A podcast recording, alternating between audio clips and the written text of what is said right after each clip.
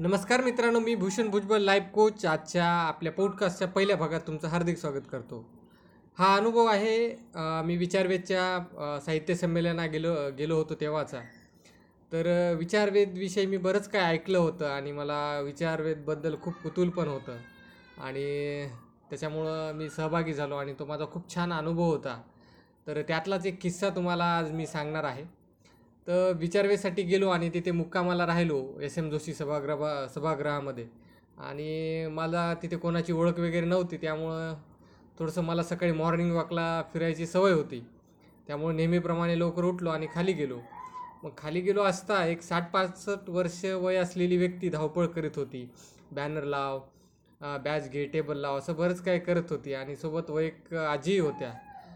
आणि सोबत विजय अरुंधतीताई हे काम करत होते.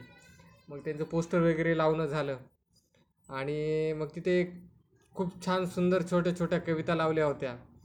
आणि त्या कविता वाचून मला खूप छान वाटलं आणि आनंद झाला. मग बाजूलाच ते वयोवृद्ध असलेल्या आजोबांना मी विचारलं की या कविता कवी आनंद खूप छान लिहितात तो. खाली कवींचं नाव लिहिलेलं होतं त्या कवितांच्या. आणि त्यांनी चेहऱ्यावर एक निरागस हास्य आणून म्हटलं खरंच का हो?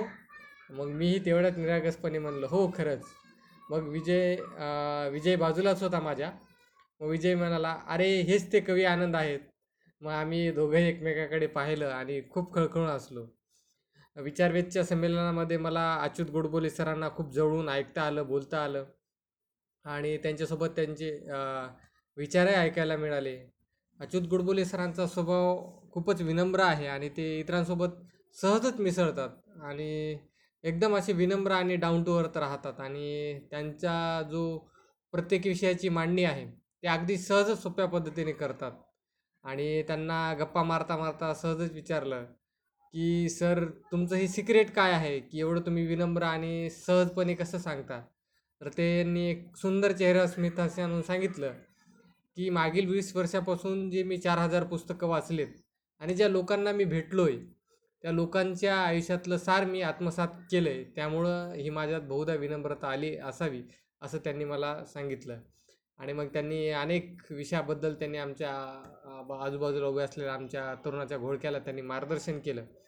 आणि अशा प्रकारे माझा हा मी पहिला अनुभव रे लिहिला होता. आणि आज तो तुमच्यासमोर सादर केला आहे. आय होप तुम्हाला हा अनुभव आवडला असेल. धन्यवाद. भेटू लवकरच पुढच्या एपिसोडमध्ये